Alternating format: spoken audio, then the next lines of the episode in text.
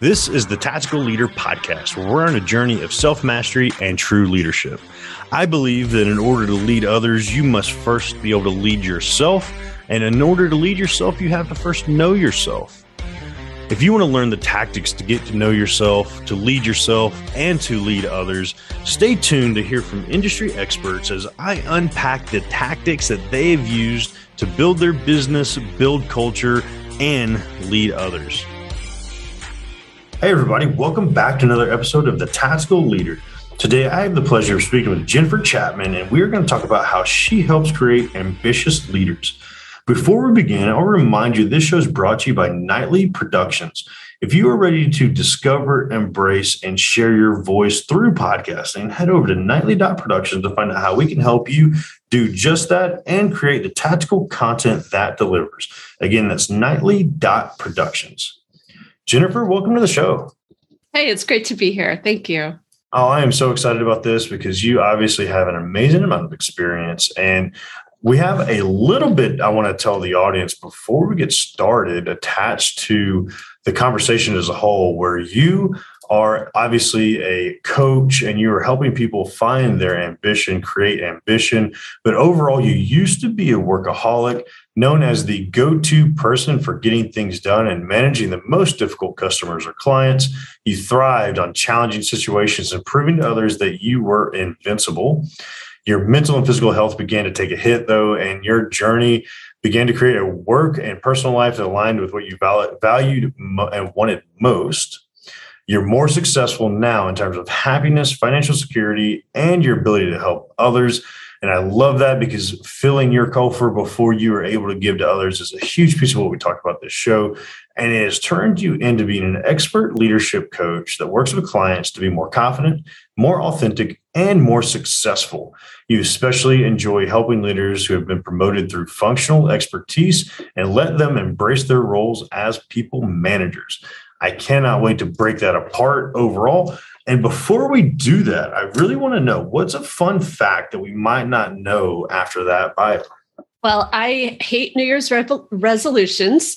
And one year I was telling a friend about it, and I said, you know, I just need to set something that I could just really get excited about. So I decided to set a goal to try all of the cheesecake flavors at the Cheesecake Factory. Took me two and a half years, but I did it. Now, were they updating the flavors as you did this, or they stayed pretty static? Then they do rotate. They make a couple changes each year. But that great question. I was able to stay on top of it, and I had a lot of friends help me. So I was trying like bites of some of them without eating uh, the whole piece. That's what would get me in trouble. I don't share dessert. I, I'm not a fan of sharing what was your favorite? Did you come up with one that was just like the best of the best? Yeah, my favorite was a Boston cream pie one that sadly they took off the menu. And then it was a Nutella one that they took off the menu. So my current favorite right now is a lemon raspberry cheesecake that even when you think you're too full for one more bite, you can always have room for that one. And that's where we stop the recording and stop this podcast because we're going to Cheesecake Factory. I love it. That sounds delicious. Got my sweet tooth thinking now. No, I love that. That's fun. And I know a lot of that and a lot of what you talk about is work life balance and how do you really deal with different aspects and find joys in life beyond that. I really want to start off because I know a big piece of what you like to talk about in creating this work life balance is managing a boss that might not be the best boss right? Leaders sometimes are the first followers. The old Dale Carnegie ism is that the first, the best leaders are sometimes the first follower. Knowing how to follow a boss that isn't the best is a difficult thing that a lot of us do. Can you talk to us a little bit about how you help people manage their boss? Yes. So one reason why, first of all, I'm so passionate about it is a lot of times I've seen even my own experience and working with others that people feel really disempowered when they have a boss that they don't like working with. And sometimes we feel stagnant and that we just are powerless to change our situation. And I want all everybody listening to know to feel empowered you there's so much you can do and you might say well why should i isn't that my boss's job you can think that and then still be sad about your situation, or you can turn it around and say, I want to do something about it. And I love helping my clients have more of what they want. I find the number one thing to get you on the same page as your boss is to figure out what is their passion, what motivates them, what is it that they want to accomplish while they're in their role and if you can find that out and then support them in getting that goal accomplished, it just will open so many other doors in that relationship. So the first thing I would recommend is just find out what makes them tick, what gets them up in the morning, and then connect that to something that you can relate to so you can really get on board with that vision. And what's interesting is that's a leadership and management tactic that is really about retention of employees as well, where I hear that a lot going down the chain. But you're saying implementing that going up the chain of command is also an effective tactic. Absolutely. Absolutely. And, the more that you support the mission of the organization and then the values and the mission of the people that are above you, you will make yourself indispensable because they'll see you as a wow, this person is ready to just roll up their sleeves and get to work and champion all these things that we're trying to accomplish. I love that because that's a difficult thing sometimes to have the wherewithal or the capability to, like you said at the beginning, shouldn't that be my boss's job to figure out what motivates me? But what a lot of people don't recognize is for you to be happy there, you have to be able to understand the environment you're in and finesse it into something that you enjoy as well. Other that otherwise, I imagine the first thing they face is that burnout, right? Is that what you're seeing? Is people that don't see, don't do that, they get burned out really quick and start hating their job? Yes, they get burned out. They feel unappreciated, or the work that I'm doing doesn't make a difference. And sometimes I know there are a lot of bosses that are well meaning, but just haven't been trained on good leadership skills or just are way in over their heads maybe doing two or more jobs as you know different positions open up and when they're in that I got to just get all this stuff done mode. They forget about those relationships and the people side. And so, if the more you can strategize of how do I help lighten the load of my boss, they're going to be so grateful and you're going to feel like okay the work i'm doing is worth something and I think it kind of relates back to you released an article a while back about putting a new frame. It's about several different things, but surviving 2021 and the struggles of COVID. You, you, talk about putting a new frame, quote unquote, a framing on some everyday activities. And this is kind of feeding off of that to me, where in this article, you talk about a tip about walking your pup, Brutus, and different aspects of like how you can break away and wants to smell everything. And it has a different aspect of uh, almost like stop and smell the roses is kind of what I got from that piece of it, right? Where you're reframing some things that could be tedious and just changing your mindset and perspective on how you interact in those activities. Can you tell us a little bit about that? Yes. I have a client I'm working with right now who has a really challenging situation with her boss. And when I say really challenging, it's someone who does not have similar values and who just isn't authentic, says one thing, does another, that kind of thing. And she's been really frustrated. And she goes back and forth on do I want to stay in this position? Do I want to leave? And how does that fit into my master plan of what I want? And I, one thing I've done to help her reframe is to look at her current position as a fellowship. And I, I said, we're going to call this your two year fellowship in working with difficult people. And she laughed and she's like, I love it. Because then when you think about it as I'm going to learn everything I can about working with a difficult person, she's like, I'm going to be expert at this by the time I'm ready to move on to my next position, wherever that might be. So you're always having opportunities to learn instead of just suffering through it. Think about, okay, what's this a fellowship in? and it makes it reminds you that it's an education everything is an education and it's just going to ha- give you that much more that you can work with in your career going forward I love that aspect of things because it turns into so many people. Again, we talked about it, don't have that balance attached to things. And they really have to understand how that works. And in the entrepreneurship space, as people become, and I've seen this in the transition, I'd love to hear your, your opinion on this as they transition out of the corporate world or like my background, out of the military world into entrepreneurship. They were leaders and now they're like self-leading and discipline is a huge piece of that where you have to be you could sleep until noon all day but you're not going to necessarily see the same level of success. Can you talk to us a little bit about that transition into entrepreneurship and how those same tactics can apply really easily? Yes.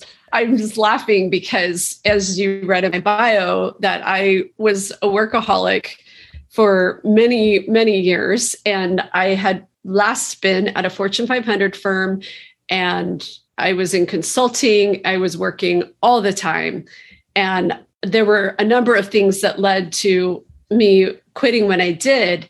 And entrepreneurship had always been on my radar. I had envisioned maybe it happening a little bit.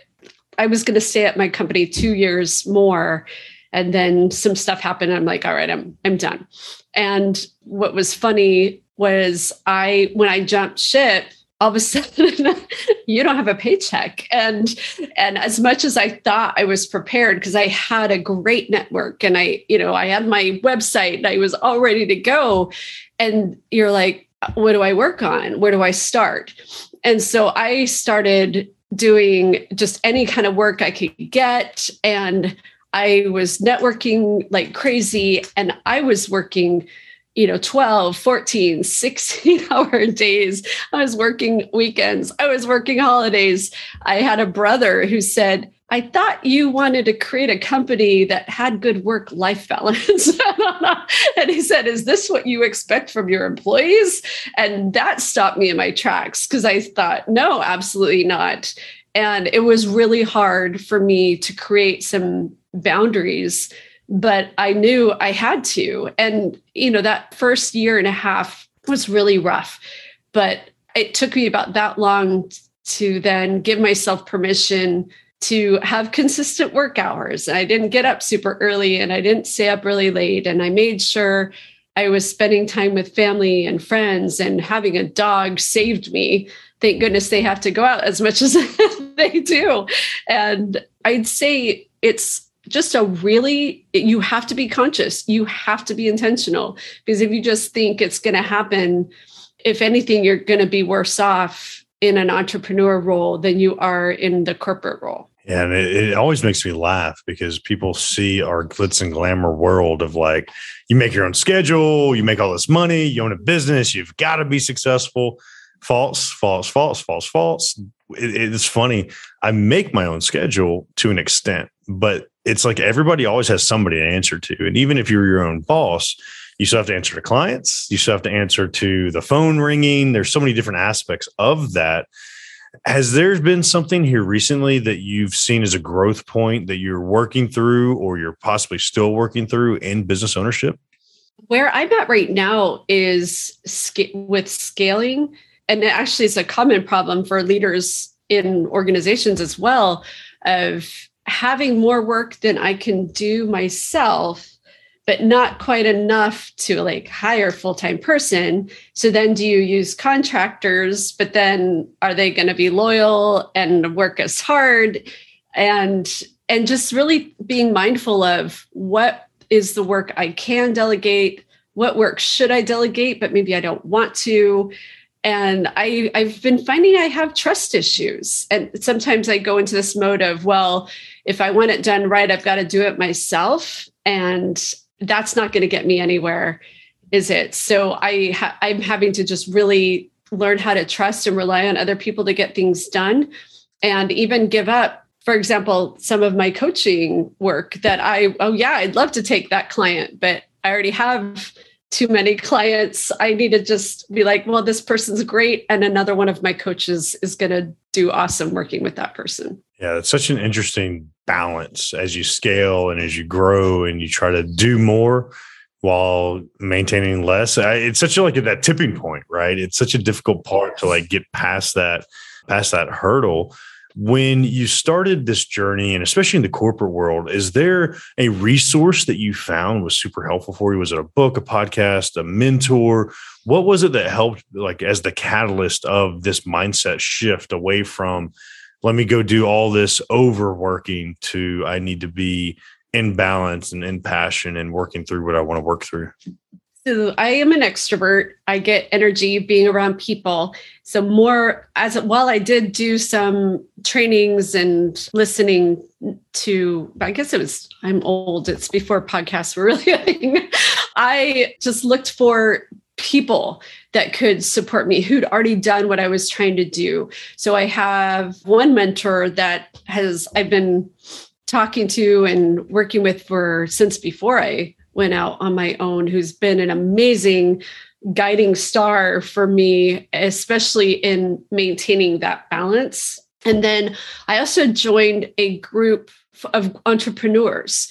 And that was awesome because what happens when you start your own business and things don't go very well, or you're lying awake at night not knowing how you're going to pay next month's rent, it's really easy for family and friends and people who usually are your cheering squad say, well, you picked this for yourself. You, you know, well, how can you complain about not having rent money when you decided to do this? And that's not helpful. that's not helpful at all. And so when I got to be in this group of seven or eight other entrepreneurs who, when I could say, I don't know how I'm going to pay my bills next month, should I take on this other work that I hate? Or do I need to keep pursuing the work I love? Who got it? Like, who could totally relate to what it was like to be in my shoes? So, for me, it was just all about finding people who either could relate to my current situation and were in the same boat as me, and then finding some people who had moved past it who could share with me their wisdom of how they did it that might be helpful for me. I think that's so big. Surround yourself, Jim Rohn, you know, you are the five people you surround yourself with the most. When you start surrounding yourself, the proximity of something like that, where either, being fellow entrepreneurs, mentors, business coaches, whatever that may be, you know, I think that's so key. And has was there something in particular that was like a shift for you where you something clicked? Was there like a, a nugget, a piece of advice? One recommendation where all of a sudden it clicked and you're like, ah, that's the thing, and it shifted for you? You know, for me, it wasn't a moment in time as much as it was a collection of experiences. And one thing, and I'm sure you've gone through experiences like this too, Zach, it's really funny when you're talking with a client and you're sharing some perspectives of how they might look at it differently. And then you're like stop and think, why am I not listening to myself? and, and it, you know, it's so much easier to see it in other people and to have that chance to often be reflecting back. And I've found I tend to attract clients who are a lot like me. I work with the type A, I work with the superheroes who feel like they always have to swoop in and save the day and end up taking on a whole lot more responsibility of other people than they should. And so it's just that whole law of attraction thing. And as I've helped coach them to sanity and to having the job they really want and love, it's helped me then reflect and be wanting to take action because I want to practice what I preach. I don't want to be a hypocrite. And so I've just loved being on a journey with my clients. I like how you frame that the journey with your clients because I think a lot of times business coaches forget that piece of it. And I think there's a little bit of conflict in our world and we do business coaching in, in different completely different realms but we're still at the end of the day lumped in with all these business coaches is there a way you talk about you attract the people that are similar to you that work with you. Is there a way for somebody out there listening to identify what would make a good coach for them or how or that person? What would you say hey this is what you should ask your next coach so the number one thing i would recommend when looking for a coach is you want somebody that you feel like is really listening to you. Some coaches want to just say what they want to say and they and some even just keep saying the same thing to every client. They treat every client the same. So you want someone who's going to listen and and not thinking about what they're going to say next while they're talking to you. And then you want somebody that you really feel like you can just be yourself warts and all. I for me i spend a lot of time laughing with my clients. My husband works from home a couple days a week, and I had a client meeting yesterday, and he was like, "Wow, you guys were having a good time." And you know, it's because we've developed that relationship where we can joke, we can laugh at our own mistakes, and then okay, how could how can we learn from these things? How can we move forward? So, and then also, I will. I'd like to add. There are a lot of people who just say, I'm a coach without having necessarily learned how to be a coach. So there are people who are great advisors, great mentors, great consultants, great trainers. That is not coaching. And if you really want to work with a true coach, watch those credentials and find somebody who's gone through a coaching program so they can be asking those powerful questions, reflecting back what they hear and one thing that's important to me as a coach is I'm direct. And that's one reason why I like working with the science of research industries, the data focused people. The my husband is an engineer and he's like, hey, I tell it like it is. And I mirror that back to my clients. I will tell you what you don't want to hear and how I'm experiencing you. Because otherwise, if you're just surrounding yourself with people who tell you what you want to hear, then you're not going to make any real change or progress. And that's kind of a scary thing that I think a lot of people fall in the trap of, right? We all love getting validation. We all love hearing, yeah, you're doing great. You're awesome. You're amazing because it feels good. But the reality of the situation is that isn't necessarily always the truth. So surrounding yourself, going back to what you said earlier, surrounding yourself with those people where you can learn and grow. Is there a way to pick through, hey, these people aren't being, I wouldn't say honest, maybe they're just fluffing it too much. But is there a way to identify a yes person, a yes man, a yes woman attached to they're not being real? Or how would you recommend surrounding yourself with the people that are going to keep it real with you and tell you, hey, this is what's good about what you're doing and here's what's bad about what you're doing. I highly recommend having a what coaches call a chemistry call before you sign anything in a coaching relationship or an engagement. And this is true whether your corporation or organization's paying for it or you're self paying. And if the coach is not willing to give you 15 to 20 minutes of their time for free, move on. And for me, it's a best practice. And in fact, you know, on my website, one of the first things you see is schedule a free consultation because I know this is a very vulnerable thing to do. And I know it's like a high value high value item that you know trusting your clients and coach you know that that whole relationship so when you're talking to a prospective coach have some tough questions for them ask them some questions about what's the what's one thing you've learned about yourself that you've worked on changing in the last year. See if they're how are they continuing to learn and grow? I would ask them how do they give feedback? What do they wait for clients to ask for feedback or do they proactively give it I would also, just depending on your personality, some people really need and want a very supportive coach. And there, so there are some some coaches who are let, much more nurturing and gentle, and maybe aren't going to be as direct, but they're going to give you discovery assignments where you can build your own self awareness, and that's really powerful and it takes a little bit longer but that's the best for some people versus i would say i'm more on the challenging end of a coach and where i am going to say hey did you notice that when you talk you end your sentences with a question? And maybe that's why people aren't taking what you say in leadership meetings as seriously because you don't sound like you know what you're saying is valid you know i'll tell you that. And and that doesn't work for some people. So you know back to your question about how can you tell i think you just trust that your gut as you ask questions and have a conversation with the coach. And one of the most effective things you can do with that 15 or 20 minutes is pick something small and see if you can have the coach actually coach you about that thing. And you know, pick something like I have to send an email to a colleague who didn't hold up their end of the project by the time I needed it. Can you coach me around how I could respond? And then when they're actually, you know, in that coaching mode, that'll tell you a lot about what that relationship might look like.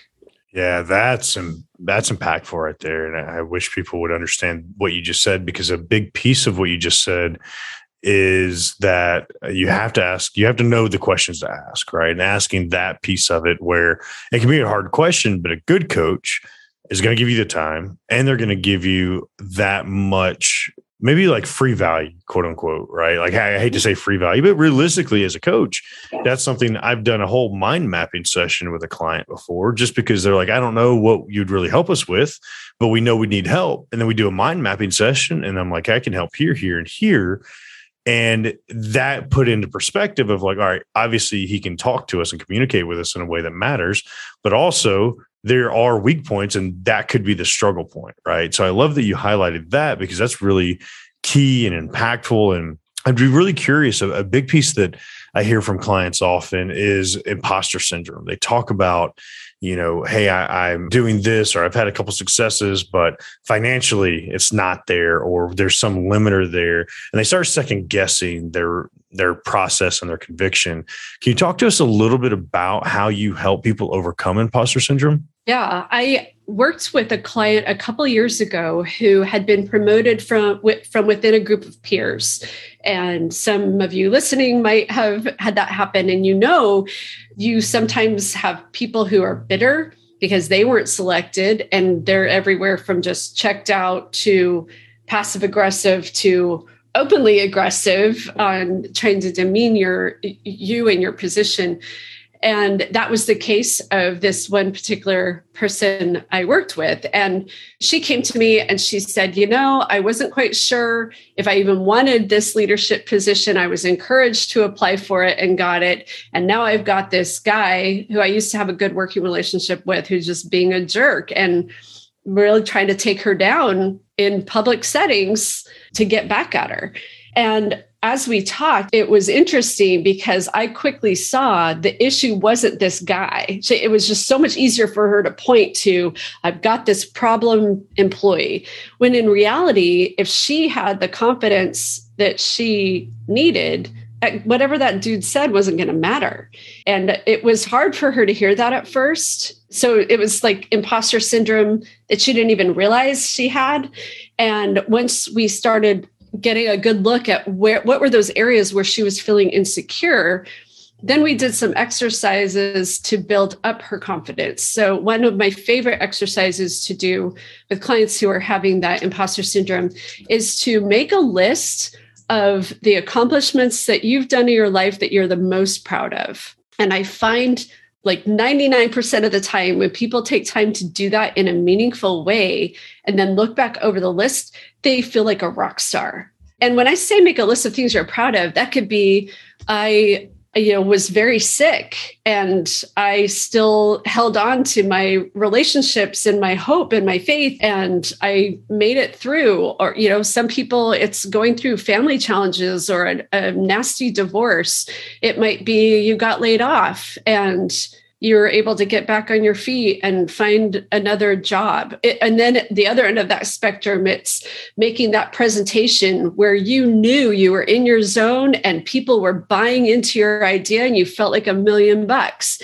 And whatever these things might be, I ran a 10K, which my husband, if he were in the room, would be laughing because I don't run 10Ks. But to those of you who do, good job. And whatever your successes look like all across your life, when you write them down and then you look over them, it really enforces that, hey, I can do hard things. I have done hard things my whole life and I've succeeded.